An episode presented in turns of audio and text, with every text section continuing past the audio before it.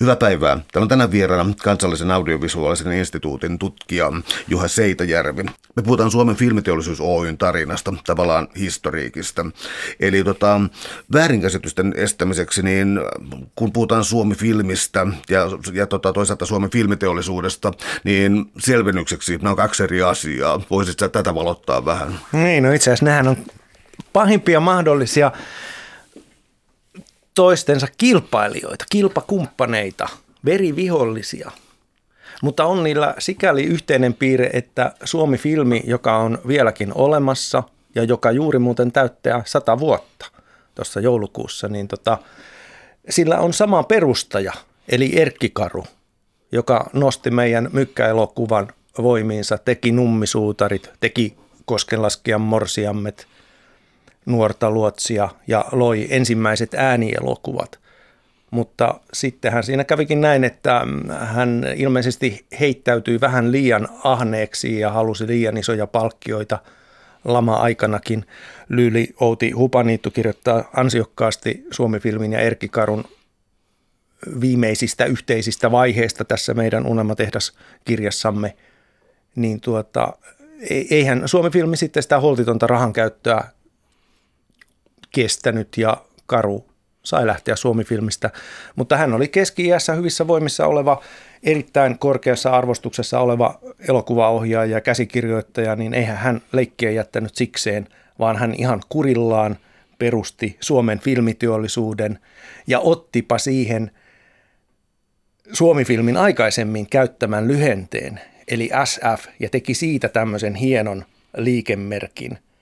Sehän muuten se SF tai, tai tämä Suomen filmiteollisuus, niin sehän lyhennettiin suoraan ruotsalaisesta Svensk, Svensk Filmindustri tuotantoyhtiöstä. Mutta ennen kaikkea Suomen filmiteollisuuden perustamiseen, sehän tapahtui siis vuonna 1933, niin vaikutti se, että Karu oli tutustunut tuolla Liisan kadun keilahalleilla – pankinjohtajaan, enti, entiseen pankinjohtajaan Toivo Särkkään, joka oli siihen aikaan kotimainen työ ryn toiminnanjohtaja. Ja hän jotenkin onnistui Särkän saamaan sen uuden firmansa rahoittajaksi, koska todellakin Karu joutui lähtemään lähes niin kuin pennittömänä tyhjästä liikkeelle. Niin se SFN alkutaival oli todella hankala. No Karun pers- persoonallisuus oli aika kulmikas, niin kuin varmasti TJ Särkäkin. Tuota, ehkä eri äh, tavalla. Mm. Ehkä eri tavalla, joo. Palataan, ehkä, palataan siihen vielä ihan kohta, mutta siis Maisteri Särkkä tai TJ Särkkä nyt on varmaankin siis legendaarisimpia historiallisia nimiä, mitä Suomen elokuvahistoriasta vaan löytyy. Ähm, Karun terveys petti tuossa yllättävän nopeasti ja TJ Särkkä nousi myös sitä kautta sitten omistajaksi. Ähm, tällainen ilmaisu kuin kulmikas persoonallisuus tai värikäs persoonallisuus voi kätkeä aina sisään mitä, mitä tahansa. Mikä olisi keskeinen tapa, millä sä lähtisit luonnehtimaan TJ Särkkää? Mm, tuota, ehkä mä kuitenkin ottaisin vähän sitä hänen esihistoriaansa.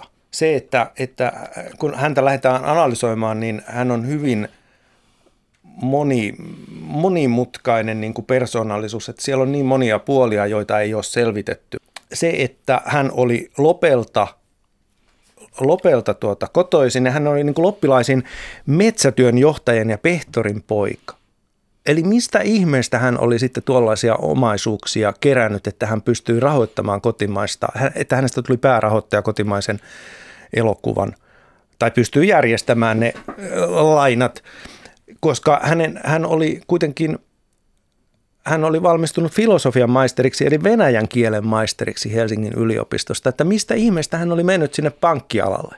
No, joka tapauksessa Särkkä oli kyllästynyt siihen pankkialaan ja mennyt sitten tähän kotimainen työ ry ja siellä jo oikeastaan kiinnittänyt huomiota tähän elokuvaan ja oli siellä hokannut sen, että, että, että elokuvahan työllistää suomalaisia – ja mun mielestä on niin kuin jännä, että Särkkä ei sitten pitkään ollut siellä. Hän oli varmasti aika semmoinen kiivas ja kärsimätönkin mies, mitä nyt on lukenut näistä aikalaismuisteluista, niin hän ei pitkään siellä kotimaissa työssäkään sitten ollut, mutta sen hän ehti tehdä, että tämä mainittu SF-logo, tämmöinen mutteri, kahdeksankulmainen hieno mutteri, minkä, minkä muistatte varmaan ja jonka nykyään on muuten elokuvaohjaaja Markku Pölönen nostanut näihin uusia tuotantoinsa, kuten nyt vanhaa kotimaista elokuvaa mukaileva Oma maa. Niin se mutterimerkki on otettu sieltä kotipainen työ ryyn. Että sitä mä en niin kanssa ymmärrä, että miten se on mahdollista, että tuommoinen logo sieltä vaan, ei se varmaan nykyään oikein onnistuisi. Ää, miten vielä sitten TJ Särkästä siis se erottelu, että kyseessä oli siis ää, eri tavalla vielä käytettiin nimeä, milloin oli maisterisärkkä, TJ mm. Särkkä ja niin edespäin. Eli onks, onko järjellistä tehdä sellaista erottelua kuin bisnesmies ja taiteilija? On, on koska hänellä, hänellä oli tuota noin niin, tosiaan monta osaa tässä persoonallisuudessaan, niin mä sanoisin näin, että sär, Särkkä niin kuin tällainen niin kuin yksityishenkilö, häntä toisaalta sanotaan niin kuin maanläheiseksi ja lämpimäksi tyypiksi ja herkäksi, mutta sitten hän saattaa olla täysin niin kuin raivo, raivopäinen räjähtelijä siellä filmistudioilla.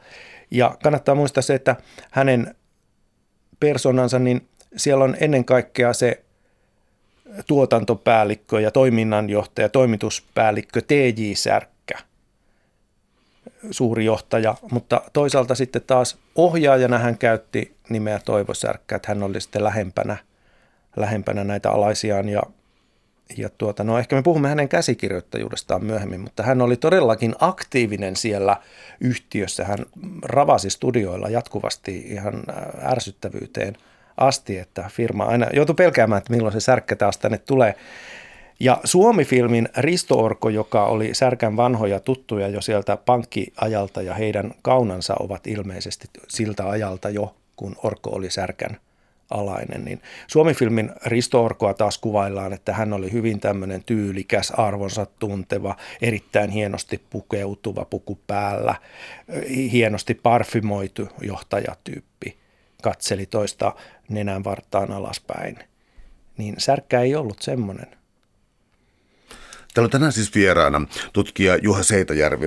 Me puhutaan Suomen filmiteollisuus Oyn tarinasta. Tässä on käsillä kirja Unelmatehdas Liisan kadulla. Um, Voisi keskittyä vähän aikaa siihen, että minkälaista tämä työ filmiteollisuudessa itse asiassa oli, koska vaikutti siis siltä, että T.J. Särkän hahmo äh, oli käsikirjoituksissa mukana tuotannoissa, henkilösuhteet oli tärkeitä, mutta myös tällainen valvonta, äh, koska Erkki Karu todellakin luovutti ikään kuin muutaman kuukauden jälkeen luovutti kuolemalla tämän perinnön eteenpäin. Äh, eli tota, tullaan tähän Särkkään, joka oli sitten enemmän äh, ehkä kontrolloiva, mutta kertoitse tästä vaihdoksesta tai näistä persoonallisuuksista?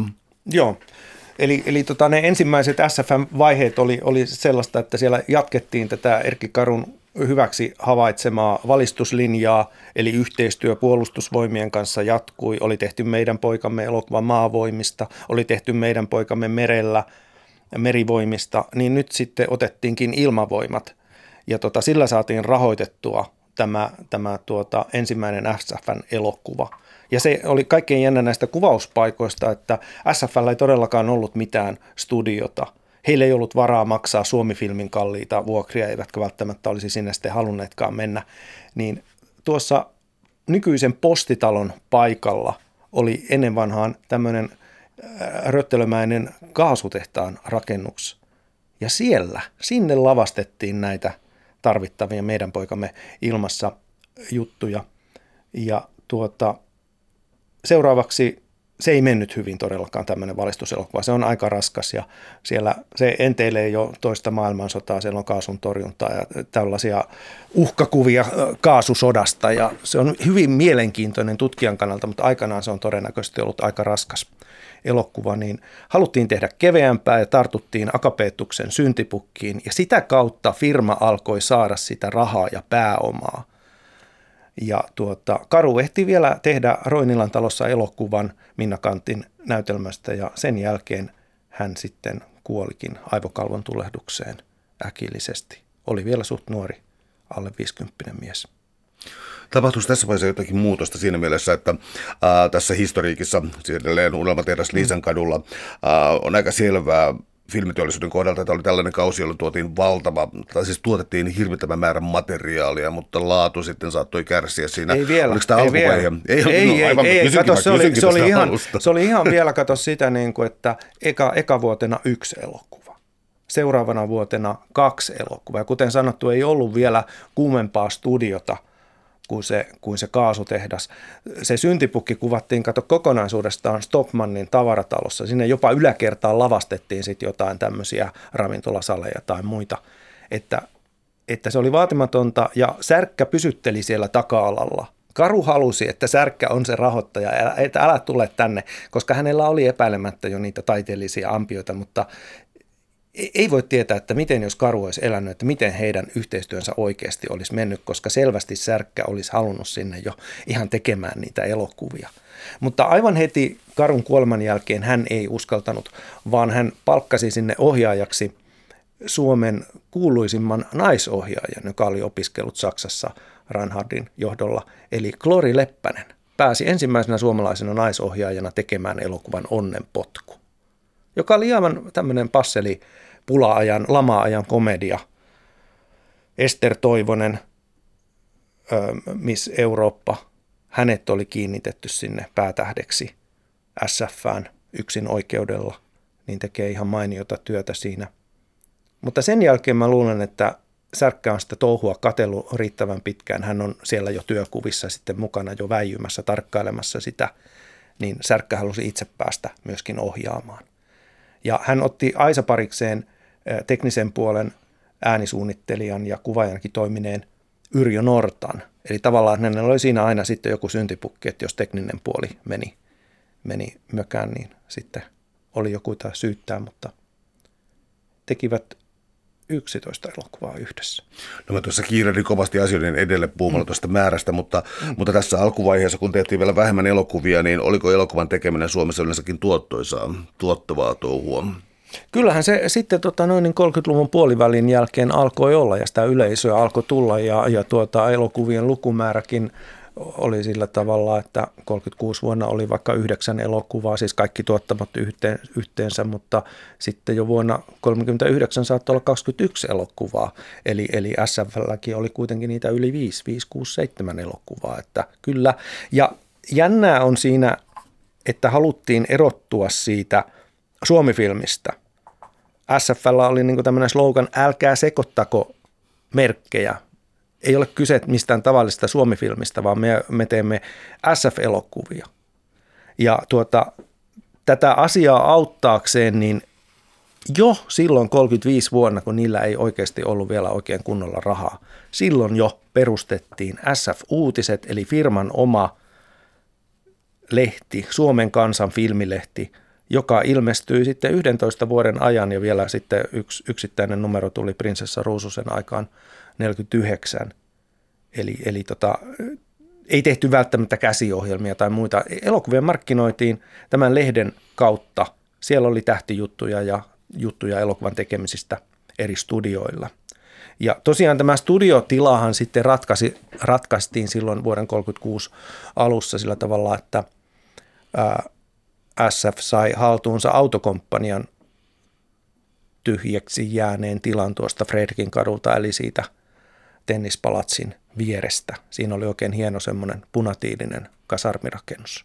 Niin ensimmäiset oikeastaan kymmenen vuotta SF, se oli SFn ykköstudio – Eli se oli siinä kampissa. Ah, mitä muita tiloja tässä oli? Siis täällä on tänään siis vieraana tutkija Juha Seitäjärvi. Me puhutaan Suomen filmiteollisuus Oyn tarinasta otsikolla kirjan nimi Unelmatehdas Liisankadulla. Yksi asia, mikä tässä viehätti mua paljon tässä kirjassa on se, että vaikka tietyllä tavalla äh, suomalaisesta filmistä yleensäkin tuolta ajalta tulee aika joko niin kuin militaarinen tai agraarikuva, mutta äh, sen täydellisenä vastapainona on se, että kirjaa aika paljon myös Helsingin ää, jonkinlaista siis paikallishistoriikkia, eli nämä studioiden paikat ja tällaiset. Eli kuinka laajalle ympäri Helsinkiä sitten Suomen filmiteollisuuden nämä studiot oli levittäytynyt? Joo, tuota, nehän meni sitten tietenkin pikkuhiljaa, että eihän nämä tullut niin kuin yhtäkkiä.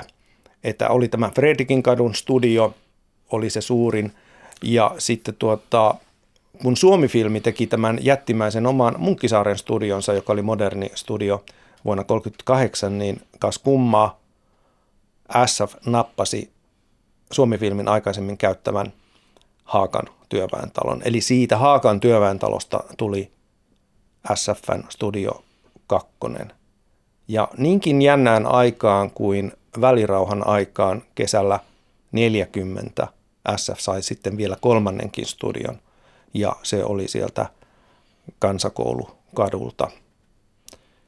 Eli kolme studiota oli yhtä aikaa ja tuota, tosiaankin kaksi niistä kampissa. Ja kaikkein inhottavinta on ikään kuin se, että yhtäkään näistä rakennuksista ei ole enää jäljellä. Miten tämä Liisan katu sitten, joka tässä on nostettu myös kirjan tuota pääotsikkoon, ää, mun silmiin niin nämä valokuvat näistä studioista Joo. vaikutti siltä, että tämä on hyvin ammattimaista toimintaa. Joo, Eli tokihan, to... tokihan se oli järjestäytynyttä ja ammattimaista toimintaa myöskin näissä pienimmissä studioissa, mutta niissä oli vähän niin kuin omaa, omaa henkilökuntansa, niissä oli aina omat studiopäälliköt per studio, eli ne oli kyllä hajautettuna ja sitten, sitten ompelimot ja muut oli vielä eri puolilla kaupunkia. Ja toisella linjalla oli SFN laboratorio ja muuta. Niin tota, kyllähän se oli niin kuin onnen potku, että sinne Suomi-filmiin äh, studiot käynnistäneet, käynnistänyt Hannu Leminen, suuri ohjaaja ja lavastaja, niin oli siirtynyt SFään. Ja siellä ilmeisesti sitten vinkannut maisteri Särkälle, että – nyt siellä Liisan katu 14, niin sinne oli tennishalleihin osunut pommi ja ne paikat laitettiin kuntoon ja kunnostettiin siis sitten. Eli, eli nämä kuuluisat helmikuun 1944 pommitukset olivat osuneet sinne ja pankki jotenkin halusi sitten niistä päästä eroon tai, tai ainakin muokata niistä eri kuntoon, niin siinä tuli SFlle tilaisuus ja Särkkä vuokrasi ne sitten 89 vuodeksi elokuvan tekoa varten. Ja Leminen laati sinne tosiaan nämä kaikki piirustukset ja siitä tuli L-muotoinen hieno kaksiosainen studio. Siellä oli A- ja B-halli. Ja tuota, semmoinen, mitä tässä ei vielä mainittu, niin ää, Suomen filmiteollisuushan teki siis leijonan osan studiokauden elokuvista. Eli näitä pitkiä näytelmäelokuvia on 235 onko mikään nykyajan kotimainen elokuvatuottamo, niin onko ei ole kuule edes 50, hyvä, että 20 on. Ehkä Solar Filmsilla on 30, mutta niin, 235. Niin suuri osahan niistä tietenkin tehtiin siellä Liisan kadulla, koska siellä oli niin kätevää, voitiin kuvata ensinnäkin kahteen elokuvaan sisäkuvia yhtä aikaa. Toiseen tehtiin toista tehtiin A-hallissa ja toista B-hallissa ja sitten ää, saatettiin laittaa kaksi ulkokuvausryhmää liikkeelle samaan aikaan, siis että saattoi olla neljä kuvausryhmää samaan aikaan.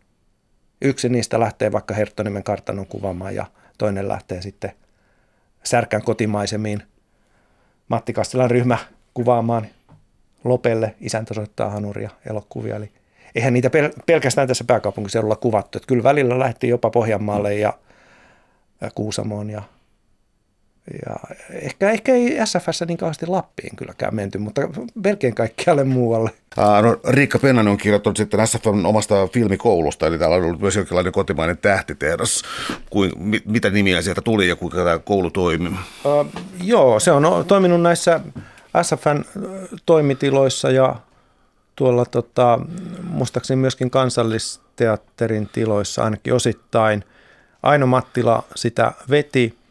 Ja tuota, siellähän oli Olavi Virta kävi siellä kääntymässä ja Tapio Rautavaara, Kylkki Forssell, meidän ihana Tellervo Appelgren, on sieltä, sieltä lähtöisin. Ja tuota, Riikkahan kirjoittaa esimerkiksi tässä kirjassamme nimenomaan näistä vuosien 38-44 sota-ajan filmikoulutoiminnoista, että miten siellä opetettiin – lausumista ja laulua ja tanssia ja siellä oli improvisointi oli yksi tärkeä laji.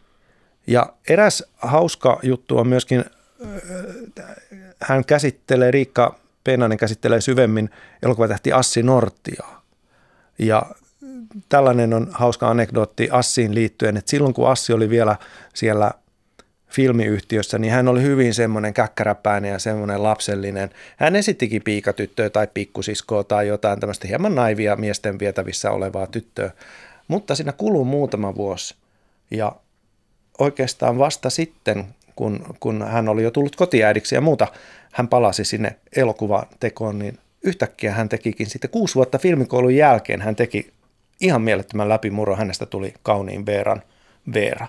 Ja siitä lähtien hän sitten koko 50-luvun tekikin näitä kaikenlaisia etnisiä kaunottaria, espanjalaisia, romaneja, mit, mitä tahansa tällaisia. Että hänestä tehtiin tämmöinen prototyyppi ja Riikan artikkeli on aivan mainio tästä elokuvatähtien rodullistamisesta. Sä oot itse perehtynyt näihin kuvauspaikkoihin ja tällaisiin kartanoihin ja muihin. Tällainen kartano-elokuva, jos voi puhua genrestä, mutta tuota, se on kuitenkin useimmille meistä tuttu, niin nämä kuvauspaikat, oliko nämä, onko, oliko interiöörikuvat aina studiossa vai oliko ne kuvauspaikat miten tehtyjä? Tuota, joo. Mä oon nyt tosiaan, mulla on ollut tämmöinen suomalaisen elokuvan tiedon keruu tuolla Elonetissä. Ollaan käyty kaikki nämä Suomessa vuosien 1907-78 välillä kuvatut kotimaiset pitkät elokuvat läpi, niin kyllähän tuolla studiokaudella niin pääsääntöisesti ihmiset aina luulee, että studiolla ne on aina sisäkuvat kuvattu. No niin onkin, mutta heti sitten jos tulee tämmöisiä niin kuin koulujen käytäviä tai portaikkoja tai kirkkoja tai jotain tämmöisiä tehtaita, jotain tämmöisiä isompia tiloja, niin totta kai ne on tehty ihan, ihan niin kuin oikeissa paikoissa ja se onkin jumalattoman työlästä ollut aina metsästä, että mikä on se paikka. Ja jos ihmiset tietää, niin sitten saada varmistus siihen, että se tunnistus on oikea. Niin näistä kartanoista puheen ollen, niin kartanoista valitettavasti niin niitä on yritetty lavastaa niitä sisätiloja samannäköisiksi, mitä ne on olleet oikeasti, koska meidän kavin niin kuin elokuvakohtaisissa valokuvakansioissa on monesti otettu valokuvia sieltä kartanoiden sisältä. Eli, eli ne ovat toimineet lavastajalle sitten tämmöisenä osviittana. Ja tässä täytyy kertoa semmoinen, että tästä meidän studio- ja lavastus- ja puvustusosiostamme tässä Unelmatehdas Liisankadulla kirjassa niin vastaa todellinen elokuvan teon ammattilainen, eli lavastaja tietokirjailija Minna Santakari. Eli kyllä siinä niin kuin näkyy se syvyys, mikä hänellä tulee ihan siitä käytännön työstä, että hän osaa sitten nähdä myöskin ne, että miten ne käytännössä ne työt tehdään. Mutta yksi tämmöinen hauska anekdootti, jos sanotaan, että kartanoiden sisällä ei kuvattu – niin tulee yksi heti poikkeukset, mitään vahvistavat säännön. Eli tämmöinen ihan viime hetkellä, ennen kuin tämä kirja meni painoon, niin mullahan on tässä neljä helsinkiläistä kartanoa nimenomaan, koska ne olivat niitä yleisimpiä SFllä, niin oli Tuomarin kylän kartano. Ja näytti siltä, että ei siellä tuommoista vanhaa elokuvaa ole missään sisätiloissa kuvattu. Niin sitten yhtäkkiä sieltä tuleekin tota, tämmöinen paja-yrittäjä laittaa mulle viestin, että hän on katsonut tässä nytten SFn vuoden 62 Eemeli-sarjan elokuvan Ei se mitään, sanoi Eemeli. Ja tuota, hän on, että kyllä se nyt on vaan näin, että nämä on tuota tuomarin pajakuvat, sisäkuvat ovat tuomarin kylän kartanon entisestä pajasta, että se on hänellä nykyään työhuoneena. Ja mä olin sitten vähän niin kuin tämmöinen skeptinen, niin kuin aina tutkijan renttu tuppaa olemaan, niin laitoin, niin kuin, että en nyt oikein usko, että koska tuota pajan ulkokuvat on kylläkin tehty tuolla Vantaan koskella, että et, et nyt puhu läpi ja pääs, niin kylläpä sieltä hetken päästä tulee niin kuin semmoiset todisteet, jossa jokainen esine on suurin piirtein samassa paikassa kuin lähes 60 vuotta aikaisemmin. Eli pakkohan se oli uskoa, että se oli tuomarin kylän kartanon paja. Mutta tässä kartanon tutkimuksessa niin mun mielestä oli niin kuin jännä käydä näitä kartanoita läpi, että millä tavalla ne ympäristöt olivat muuttuneet. Kaupunki oli yhtäkkiä kehittynyt tai on tullut viime vuosina niiden ympärille. Katsotaan jotain kulkurivalssia, niin sehän on täyttä peltomaisemaa siinä ympärillä. Nythän siellä on ihan jumalattomat kor- korkeat kerrostalot siinä ja rakennuskanta on muuttunut. Elokuvat, ei ne ole pelkkiä näitä päärakennuksia, mitä niissä on kuvissa. Niissä on kaikenlaisia talleja ja aittoja ja pehtorien taloja ja, ja tuota, muonamiehen mökkiä. Oliko se jopa näin, että Viikissä oli tämmöinen tota, muonamiehen mökki, missä nykyään on Prisma sen paikalla innokkaasti rakennettu, niin tämä hieno – muonamiehen mökki, mikä esittää historiallisessa kaivopuiston kauniissa Rekinassa Matami Pärin tämmöistä leipomoputiikkia, niin tuota, se oli ollut aikaisemmin niin tämmöisenä sota-ajan vankisiirtolan tämmöisenä jonkunlaisena vartijan talona. Eli näillä on tosi jänniä historioitakin näillä, näillä pienemmilläkin paikoilla. Ja yksi kaameimmista esimerkkeistä oli nimenomaan SFn elokuvissaan hyödyntämä paikka – Tullisaaren kartano, Tuurholman kartano. jossa oli hieno kartanorakennus, mutta sen lisäksi myöskin tämmöisiä pienempiä huviloita.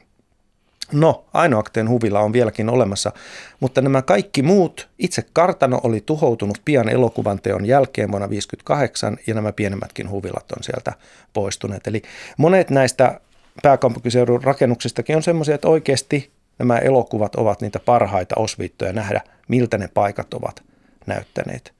Esimerkiksi siitä Turholman kartanosta ei ole kunnollisia valokuviakaan riittävästi, että elokuvat ovat paljon parempia todistajia.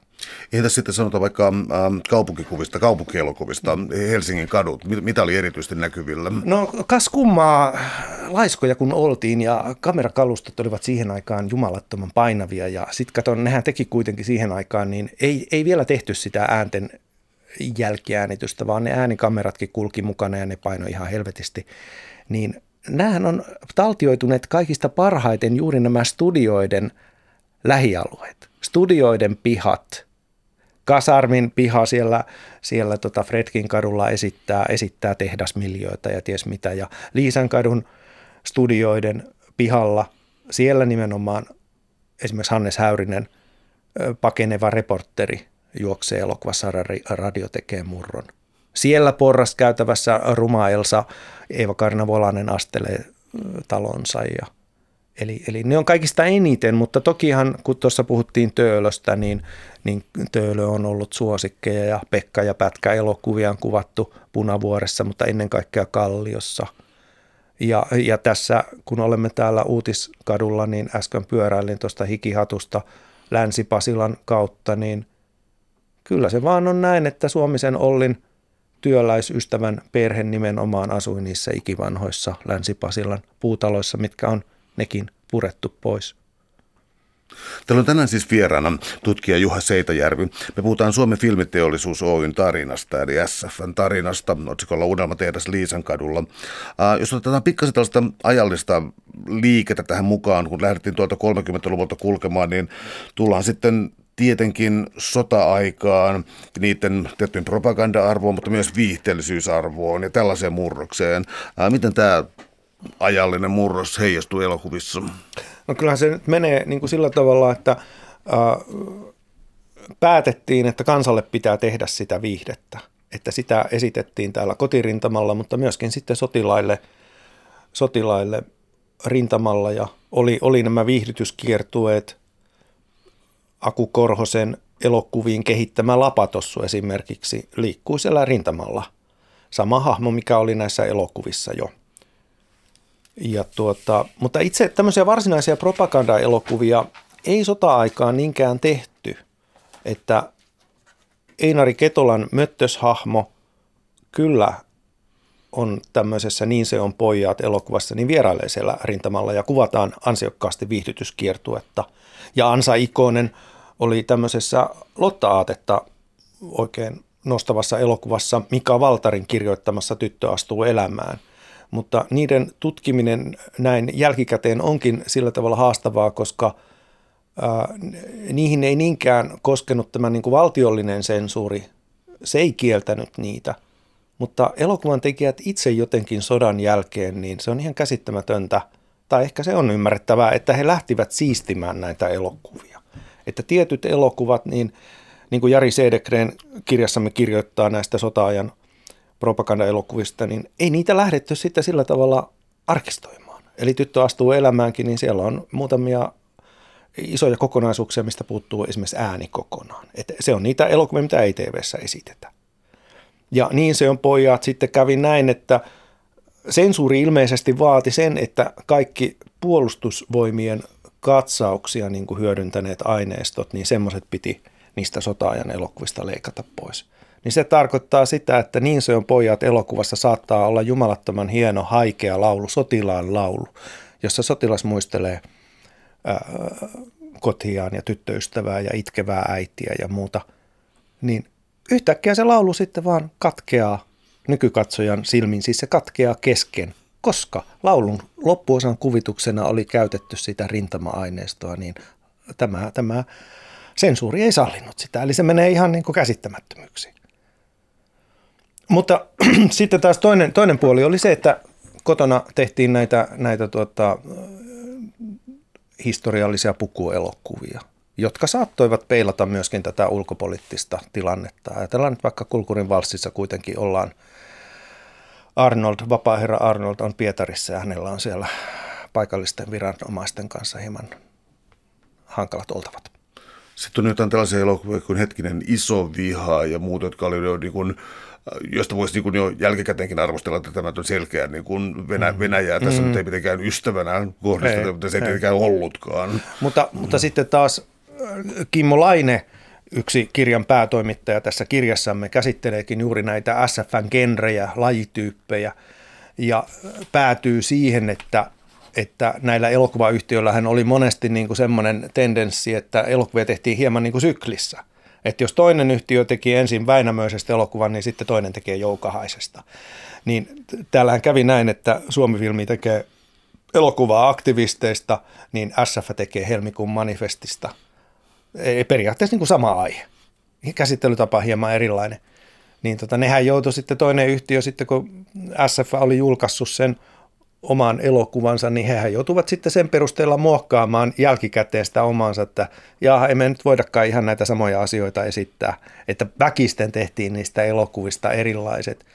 Mutta kyllähän siellä, kun mennään 1899 vuoden tapahtumiin ja jopa noustaan niinkin varhaisessa vaiheessa, niin noustaan sinne tuota noin niin itsenäisyyden ajan ja Suomen sisällissotaan ja muuhun, niin tuota, ne elokuvathan siis juuttuivat sensuuriin vuosikymmeniksi ja niistä tehtiin, esimerkiksi tästä helmikuun manifestista tehtiin lyhennetty jakso, missä oltiin kokonaan tämä meidän oma luokkavihamme oli poistettu sieltä kokonaan. Sitten me ollaan jälkikäteen onneksi arkistosta löydetty niitä kokonaisia elokuvia. Ja yksi Yksi parhaita puolia arkistossa työskentelemisestä onkin se, että ei ikinä tiedä mitä elokuvia löytyy tai mitä elokuvien aineistoja. Että tässäkin kirjassa me ollaan käytetty, Hupaniittu on käyttänyt esimerkiksi näitä yhtiön hallitusten pöytäkirjoja – ja meikäläinen on käyttänyt vaikka elokuvien tilikirjoja, mistä käy ilmikuvauspaikkoja tai mukana olleita henkilöitä. Ja sitten käsikirjoitusten merkinnät ovat erittäin tärkeitä ja totta kai nämä työvalokuvat. Niin kaikkea näitä nyt on ympätty sitten tähän meidän kirjaamme, että kannattaa 360 sivua täyttää asiaa, mutta myöskin vaikka tämä on vertaisarvioitu kirja, eli tämä on tieteellinen kirja, tieteellisesti hyväksytty kirja, niin tästä on yritetty todellakin tehdä myöskin yleisölle helppolukuinen ja helppotajuinen. Ja ennen kaikkea mahtava tämmöinen kahvipöytäkirja. Ja tässä ei mainosrahoitteisessa yleisradiossa voi sanoa, että tämä on oikein hyvä kirja, kyllä olen aivan samaa mieltä, mutta... Ää, no semmoisen, semmoisen vielä voin niin mainita näistä löydöistä, niin näitä filmejäkin hän toisaalta niin löytyy, että, että täällä tuota Anneli Lehtisalo kirjoittaa näistä – että miten suomalaista elokuvaa vietiin ulkomaille jo silloin 30-luvulla. Näitä varhaisia SF-elokuvia, niin arvaatte varmaan mihin niitä vietiin. No, Ruotsiinhan niitä vietiin. Mutta toinen, mihin niitä vietiin, on Yhdysvaltain suomalaisalueelle. Ja siellä esitettiin kun, kuin Unia Varjoja, Ansaa ja Taunoa ja muita. Niin meillä kävi niin hyvä tuuri, että tuossa vuos, vuosisadan vaihteessa niin – Amerikasta löytyi varhainen Heimo Haitto-elokuva, Pikkupelimanni, joka oli siis täysin hävinnyt meidän kokoelmista.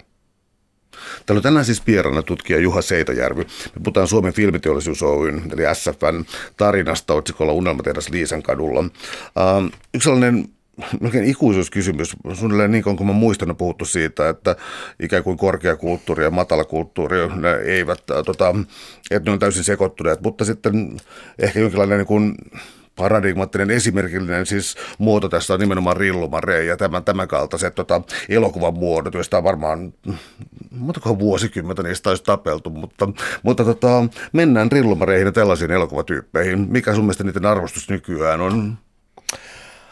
No tuota, itsehän tietenkin nostaisin ne aivan arvoon arvaamattomaan, koska mulla on itselläni on läheinen tutkimuskohde on suomalainen elokuvamusiikki.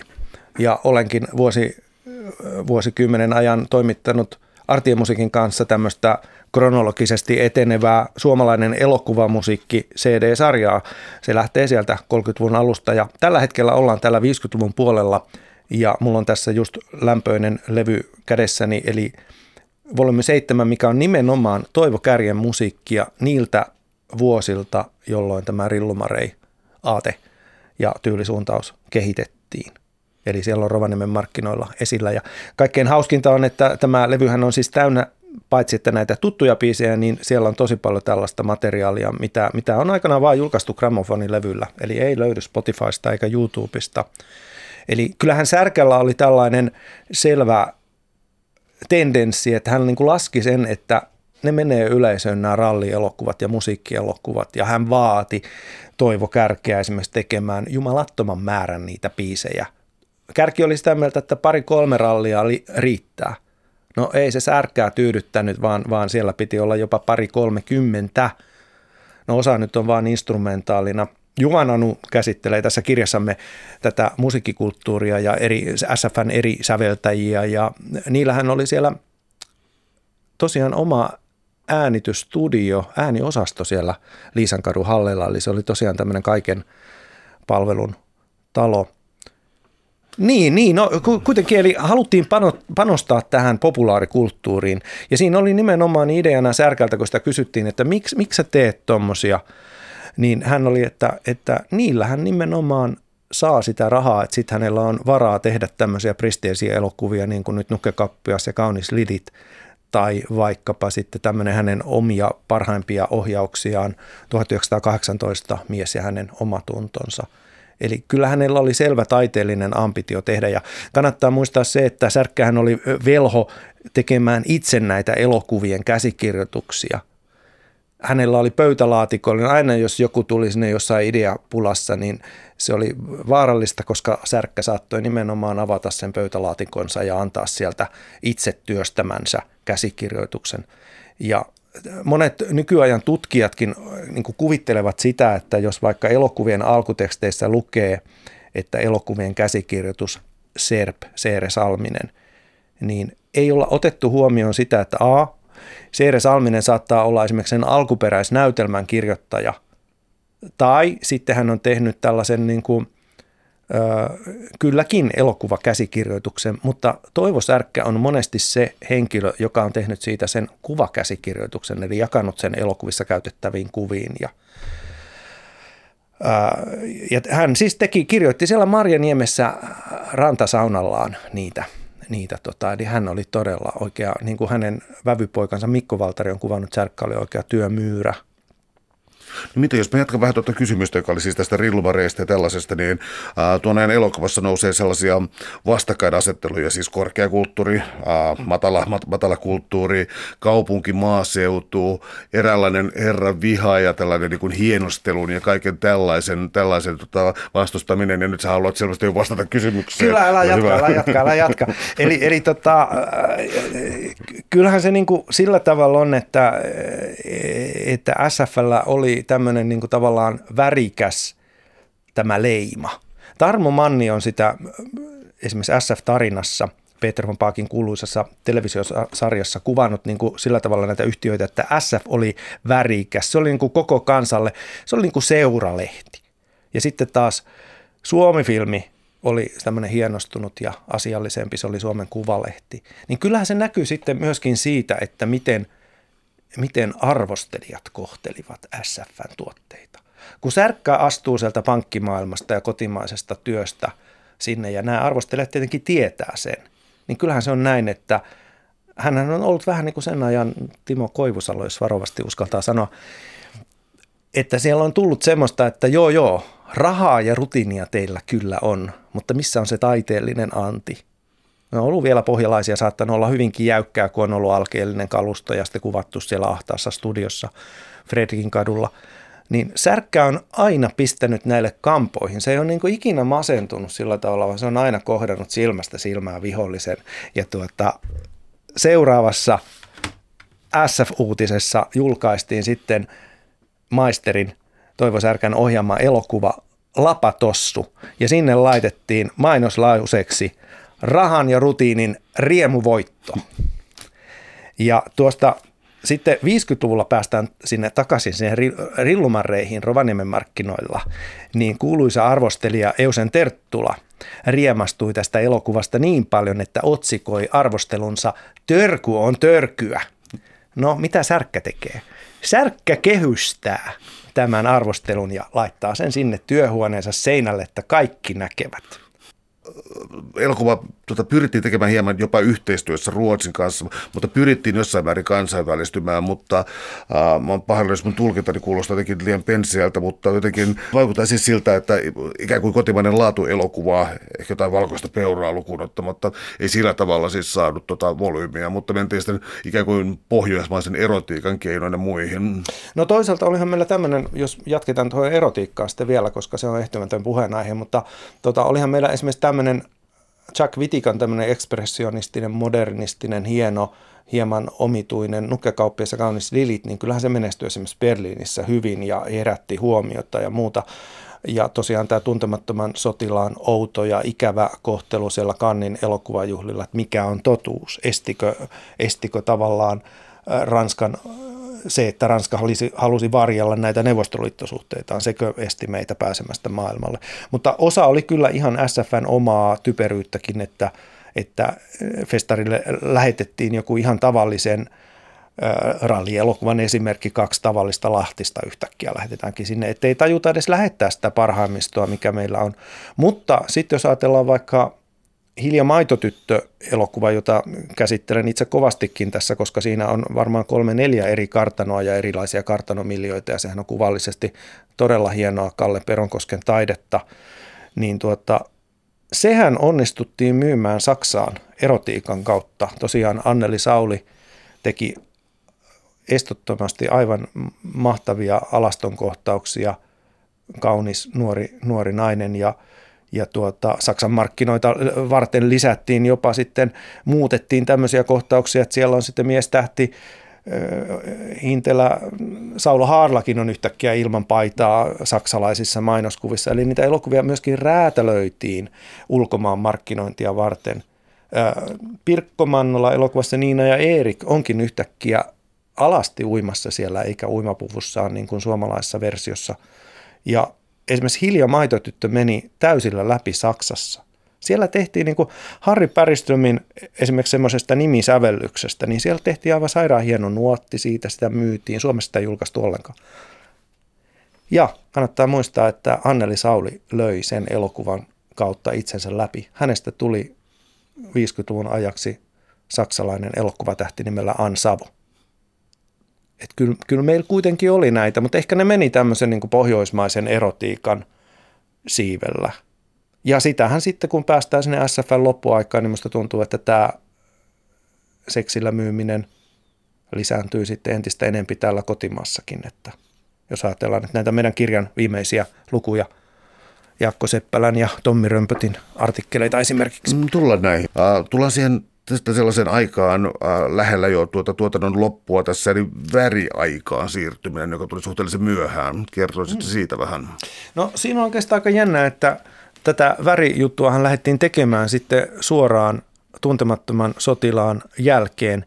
Ja tuota, lehdistössä uutisoitiin kauheasti, että SFN ensimmäinen värielokuva – Suomi-filmissä siis ei vielä värielokuva oltukaan, eli SF oli ensimmäisenä siinä, niin tota, että se olisi seitsemän veljestä Edwin Laineen tekemänä. Mutta melkein sanoisin näin, että Edwin Lainella on varmaan ollut tuntemattoman sotilaan jälkeen vähän paukut niin kuin lopussa.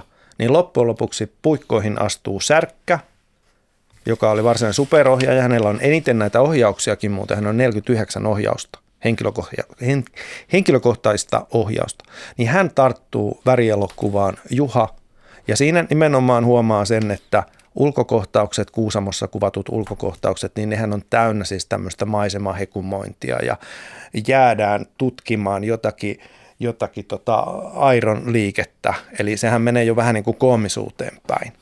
Ja tätä sitten Särkkä lähtee taas viemään sinne Ruotsiin, niin kuin hänellä oli tapana monia elokuviaan ruotsalaistaa. Niin tämä myytiin Ruotsiin ja ruotsalaiset hieman sitä lyhensivät. Charleki Ödemarken nimellä elokuva sitten tuli, tuli julkisuuteen. Niin siellä esimerkiksi ruotsalaiset jälkiäänittivät sitten ne repliikit, mikä ei kuitenkaan ollut Ruotsissa tavanomaista. Sehän, Suom- sehän oli samanlaista kuin Suomessa, että elokuvat esitettiin aina alkukielellä. Niin tota, ei se Juha mennyt siellä ollenkaan. Ja kyllä mun mielestä Särkän tuotannossakin niin on se jäänyt, ei se sitä parhaimmistoa ole, mitä se voisi olla, jos ajatellaan, että kuinka vaikka Nyrki Tapiovaaran Juha on yksi maailman, tai, tai maailman, no Suomen parhaimpia elokuvia. No yksi asia, mikä nousee vielä ainakin tässä loppuvaiheessa voimakkaasti esiin, on siis, miten pitäisikö puhua kulttuurisesta lainasta vai plagioinnista? Plagioinnista. Selvä, enää sillä otsikolla, kerrotte siitä. No joo, Jaakko Seppälä esimerkiksi on tutkinut just sitä, että miten SFS tehtiin tämmöisiä kovaksi keitettyjä toimintaelokuvia. Siis vanheneva Särkkä itse ohjasi kovaa peliä Pohjolassa ja tämmöinen todella nopeasta pikalinjasta tunnettu Arne Tarkas ohjasi sitten Ei ruumiita makuuhuoneeseen, niin molemmat elokuvat, niiden käsikirjoitukset, niin nehän ihan selvää lainaa ranskalaisista Edi Konstantinen tähdittämistä Lemmi Kaushan elokuvista. Ja ne on täynnä tappeluita, konnia, donnia, anteliaita, poviaukkoja. Että nehän on nykyajan miituu hengessä katsottavissa, niin tuota, mä luulen, että – ne saattaa olla aika sietämättömiäkin katsoa tietyille, tietyille henkilöille, mutta tota, aika epätoivosta menoa, niin ei se silti auttanut. Televisio oli kuitenkin tullut ja tanssit vapautuneen ja muut, että ihmiset vaan käytti sitä aikansa muuhun ja ehkä kaipasivat siihen elokuvaan sitten eh, ihan jotain uutta.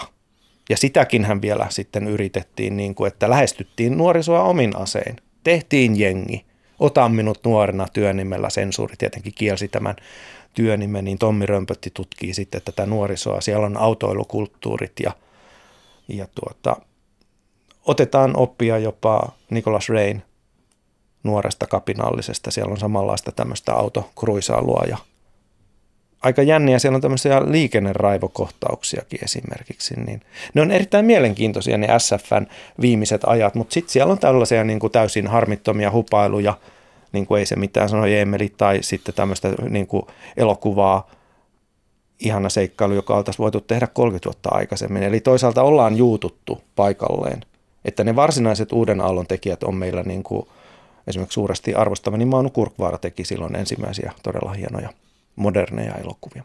Minusta oli hämmentävää, kun sä kerroit tästä äh, yhtymäkohdasta tota James Deanin tässä autokohtauksessa, mm. niin siinäkin oli siis tota, Pirkko Mannula, kun siinä siis puhuu kuitenkin kameralle ja antaa tällaisen opetuksen, että sekin oli siis sellainen. Se on ihan, se on ihan joo, muut tuli sama juttu mieleen, että, että sehän on ihan selvää semmoista valistusta mitä ne oli ne kuppaelokuvatkin ja, ja e, aikaisemmin oli esimerkiksi Raija Talvio tuolla analysoi näitä sodasta palaavia nuoria – Suomisen Olli yllättää elokuva, aivan, aivan loistavaa analysointia käsikirjoituksesta ja muusta, niin ilman muuta tämmöinen valistava oli myöskin siellä loppuun asti, kyllä, jengissä ja, ja tuota, että näin ei saa tehdä.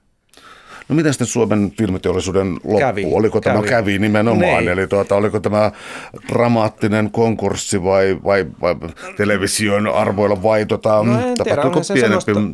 Oli, olihan se, siis tota noin niin, ensinnäkin tietenkin ne tilathan alkoi kuitenkin rapistua, koska ne Liisankadun hallit oli niin jumalattoman tuota, isossa käytössä, niin siellä esimerkiksi se isompi P-halli, siitä jouduttiin, se jouduttiin, en tiedä mikä oli se syy, mutta se jouduttiin purkamaan, eli, eli se hallit pieneni suuresti.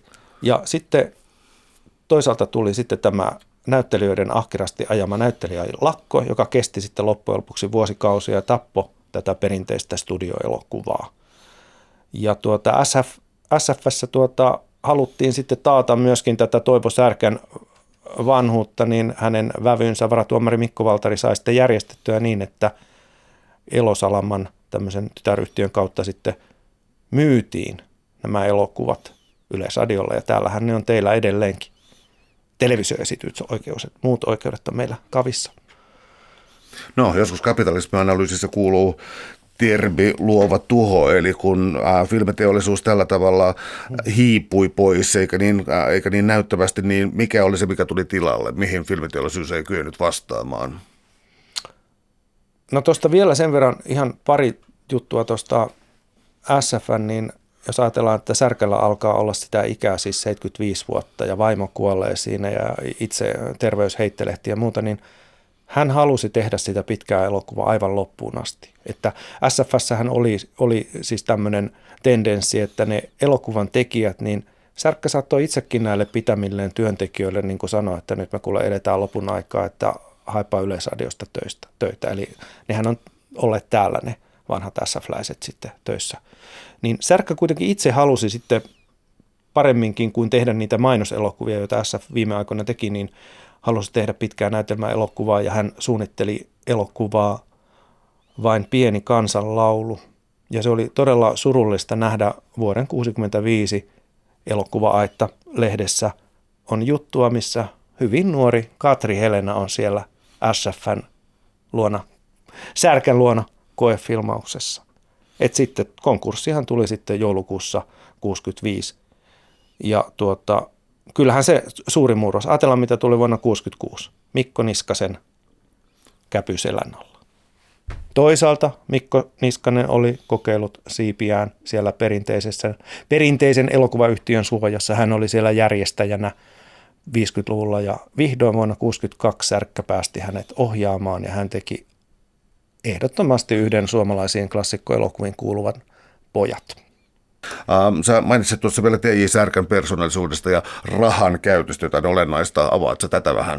Joo, eli hän oli hyvin tarkka siitä, että minkälainen oli tämä filmiyhtiön rahan käyttö, eli, eli yksittäisten ohjaajien ja järjestäjien ja kaikkien näiden puuhamiesten, niin, niin tuota, hän saattoi saada aivan niin kuin raivokohtauksen, kun Matti Kassilan elokuva Lakeuksien lukko kuvattiin siellä Pohjanmaalla ja Särkälle tuotiin sitten laskuja – niin siellä oli, että mitä, eihän suomalaiset nyt mitään tomaatteja syö, että mitä tämä on. Että hän ei niin kuin uskonut sitä. Ja sitten häntä varmasti otti pannuun se, että Edvin Laineen elokuvissa, niin Edvinille oli aina tärkeää, että kuvausryhmän pitää saada pullaa. Niin sitä pullaa oli siellä, että Särkällä ei todellakaan tällaista ollut. Ja tämä menee ihan tähän niin kuin arkipäivän filmiyhtiön elämiseen, että Kassila muisteli sitä, että kun siellä oli ne isot studiot ja erilaisia tiloja, niin siellä oli jopa vessassa siis tämmöinen, niin kuin, että, että sammutathan valot, että johtajasi maksaa nämä niin kuin selkänahallaan suurin piirtein.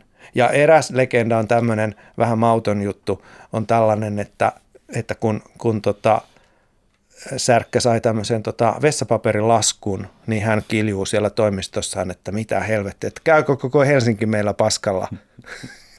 Mä kysyisin vielä viimeiseksi tuota tutkijalta fanikysymyksen. Onko sulla joku oma mieluisin elokuva? Anteeksi, tällainen sulla on valtava tietämys tästä, mutta minkä sä haluaisit nostaa kenties elokuvana yksittäisenä esiin? No mulla on melkein aina se, mikä mulla on niin kuin jollain lailla työn alla, johon mä saan justiinsa vaikka tästä suomalaisen elokuvan tiedonkerusta uutta tietoa tai muuta, että Kyllähän nämä esimerkiksi, just, jos mä nyt mainitsen vaikka, niin nämä kartanoelokuvat on yksi tämmöinen isompi blokki, koska niistä olisi ihan mahtavaa päästä tekemään siis tämmöisiä tota, kävelyitä tai muita tämmöisiä opastettuja matkoja, missä voisi selostaa näistä elokuvista ja katsoa, että minkälaisessa kunnossa nämä rakennukset on nykyään tai mitä niiden tiloissa on, niin sanoisin, että, että muuttuva kaupunkikuva näissä elokuvissa on se mun suosikki. Suuret kiitokset keskustelusta Juha Seitojärvi. Oli ilo.